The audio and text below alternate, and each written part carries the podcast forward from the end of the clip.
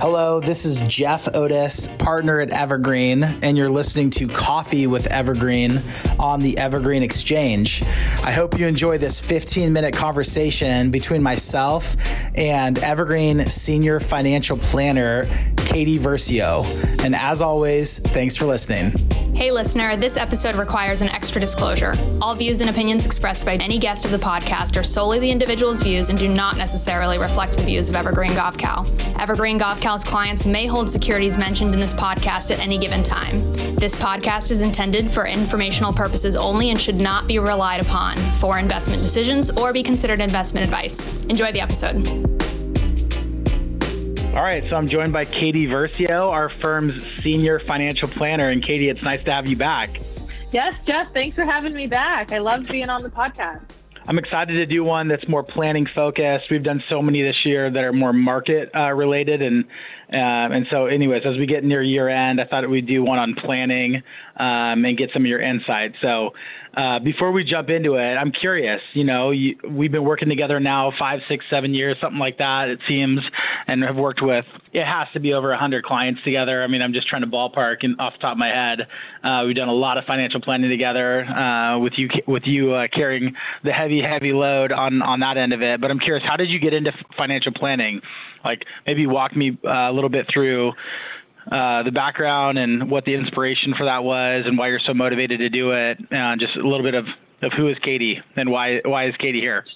Sure. So I've been in the industry now for almost a decade. It's crazy to to say that it's been so long. It's really flown by, and I've been a CFP for going on almost eight years now. So um, it's been a it's been a really fun ride. I was drawn to personal finance really just for my own understanding and education of being out in the world and finance is such a um, it's just everywhere and it seems like it's uh, money and finance is a language that is not easily understood by most and so I really wanted to educate myself and then I realized there's such a need for advice uh, just a widespread need and so um, I, I, I did the CFP route certified financial planner and what I've realized is you know, money is such a daunting topic for so many.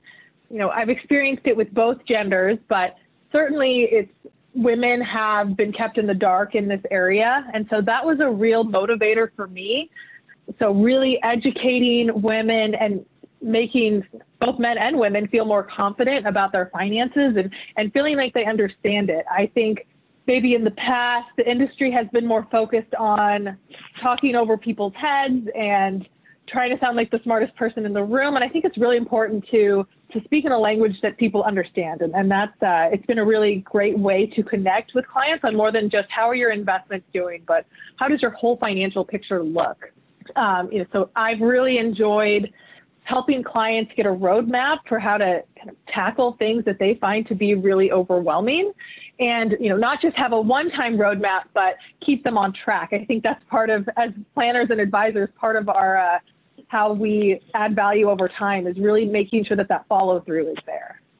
Yeah, it's good stuff there, and I and I, uh, you know, obviously we've worked so closely together, so I've seen this uh, play out live, you know, front row seat and into your uh, career here at Ever, Evergreen, and I do agree with you. I, I think a lot of people when they think wealth management, uh, you know, wealth management firm, I think the first thing that comes up is kind of like investments and investment strategies and how things are invested.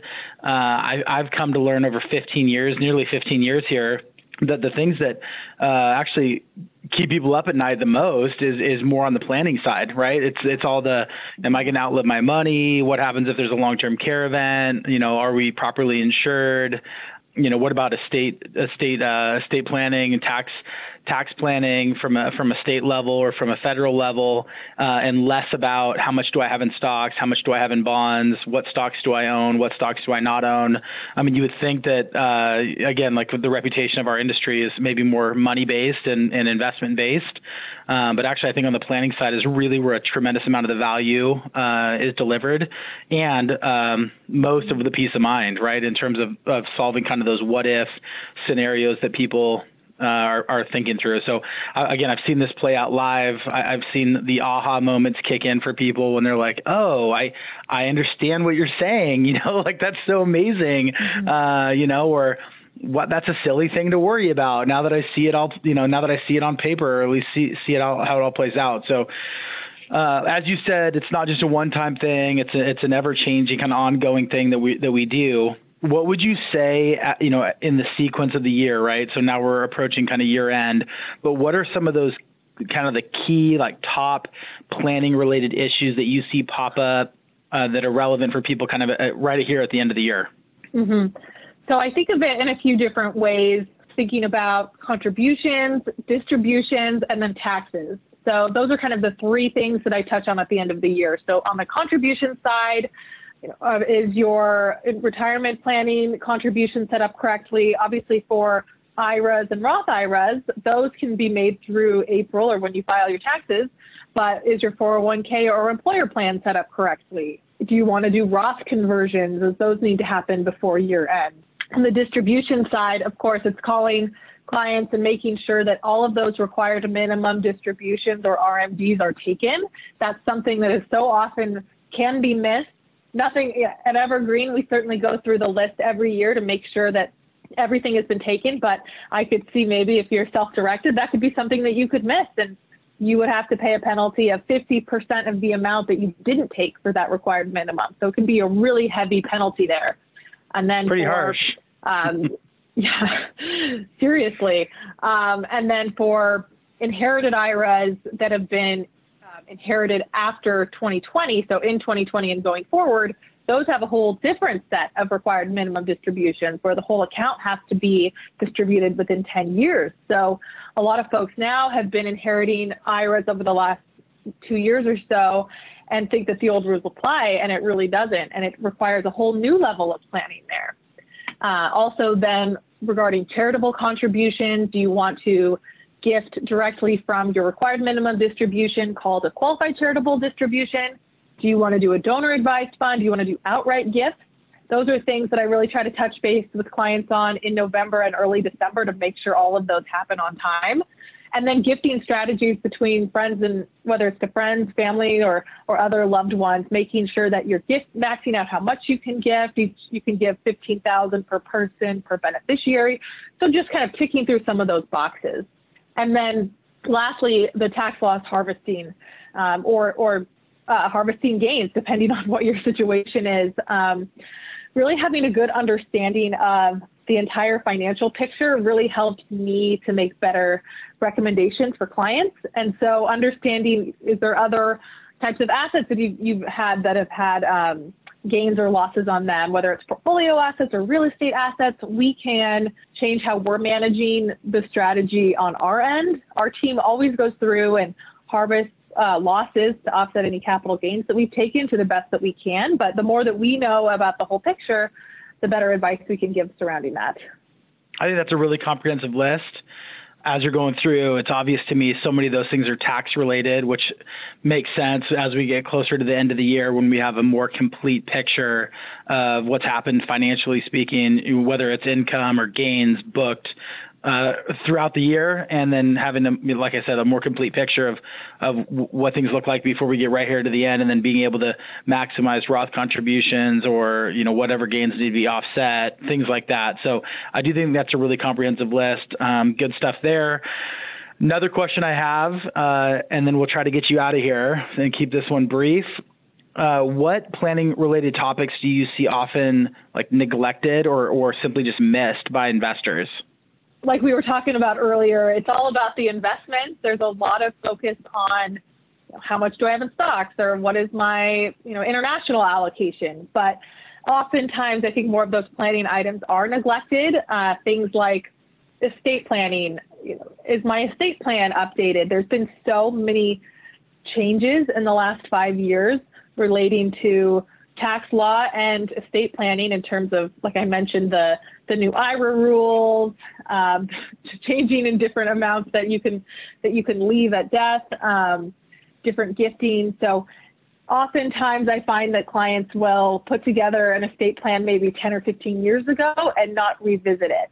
And with all of the changes that we've had in the last five years, I see that's something that is not even on people's radar. And so, um, you know, it's my job as a planner, as an advisor to to bring up topics and strategies that clients might not even be aware of. And unfortunately, I'll, it's just hard to stay on top of everything that's been going on. You know, as of today, the the uh, President Biden's Build Back Better, the new tax law changes are still kind of in flux of whether those are going to go through, and uh, we'll see what happens there. But just staying on top of those things, um, that's one of the reasons why I'm, I'm really excited that we partnered, or that we have the recent acquisition of Evergreen Sterling Cooter, uh, our new tax division, uh, so that you know, we can really stay on top of what's going on there.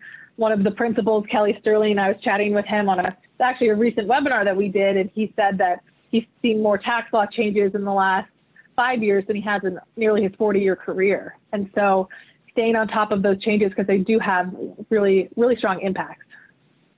Yeah, some of the other things that I've noticed uh, along the way, just sitting sitting beside you, sitting beside you talking to clients, is proper insurance coverage. A lot of clients don't have umbrella mm-hmm. coverage. Mm-hmm. I mean, things like that. Um, missing beneficiaries on retirement accounts, or uh, you know, maybe not even being aware that they can add transfer on death instructions to to individual uh, accounts to avoid probate yeah, maybe maybe not keeping a close eye on gains booked and different thresholds that that, that clients accidentally mm-hmm. put themselves into uh, from like a Medicare surcharge uh, perspective and what they end up paying there and ways that you can avoid that if you're paying attention a little a little more closely.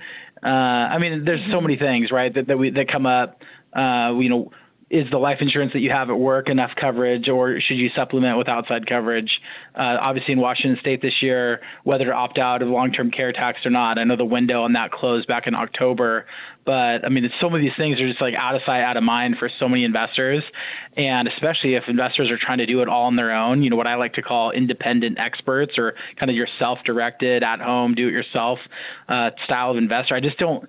I think it'd be hard to stay on top of it all, right? And unfortunately, we work at a mm-hmm. firm, 30, 35 different people, tracking things very closely, paying attention to all these tax impacts or insurance or new law changes, or whatever it may be, to make sure clients really, I feel like, have a team of people looking out in front of them uh, of what to avoid. So, of course, I appreciate all your work for clients. Um, I do think clients really appreciate, you know, how, how dedicated we are on the planning side and how much effort and time and energy we put into the financial planning piece and how much of that then impacts different strategies and asset mix and, and coordination around the investment account. So uh, it's it's a pretty slick uh, setup, I think, um, and, and and you know obviously appreciate all your your input here. So last question, bonus question time, uh, and then we'll get you out of here. So so you and your husband Scott have a what one and a half year old now named Forrest, little boy, and I'm curious right. what what is your favorite activity to do with Forrest these days?